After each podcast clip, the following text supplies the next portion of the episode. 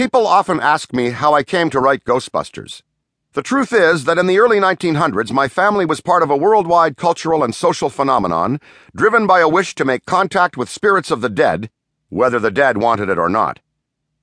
My great grandfather, Samuel Augustus Aykroyd, DDS, presided over his own home circle, and the sitters had their very own medium, Walter Ashurst, whom they believed acted as a conduit to many and varied afterworld personalities.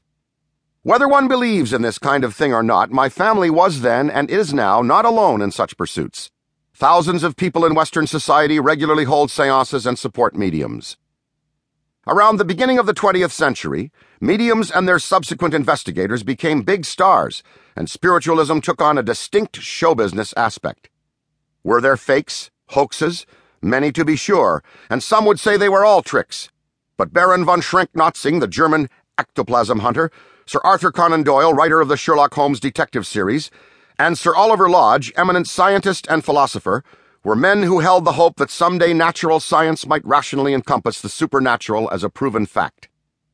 Levitations, apports, apparitions, limbs complete with hair, skin, and bones instantly growing out of living people, plasmic material molded into real tissue impressions of faces and bodies. These things were seen to have occurred by many witnesses, skeptics and believers alike. Were these mere spectacles achieved by artificial devices, or are some of them simply part of a reality that exists beyond our own sensible understanding? Part of Ghostbusters' appeal derives from the cold, rational acceptance of the fantastic as routine tone that Bill Murray, Harold Ramis, director Ivan Reitman, and I were able to sustain in the movie. This element originated from my great grandfather's interest in the subject and from the books he collected. He bequeathed these to his son, my grandfather Morris the Bell telephone engineer who actually queried his colleagues about the possibility of constructing a high vibration crystal radio as a mechanical method for contacting the spiritual world.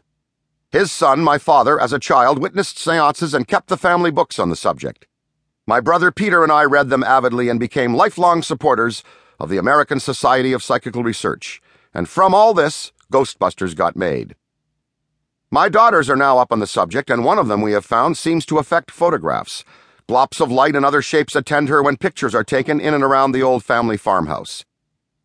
The children will have to make their own decisions about the verity and value of psychic studies.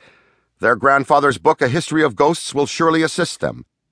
It is as objective as any serious seeker of truth about alleged paranormal activities could wish. Both believers and non believers will first be highly entertained and then surprisingly enlightened by these stories of real empiricists Chasing Ghosts. Dan Aykroyd, Los Angeles, California, February 2009.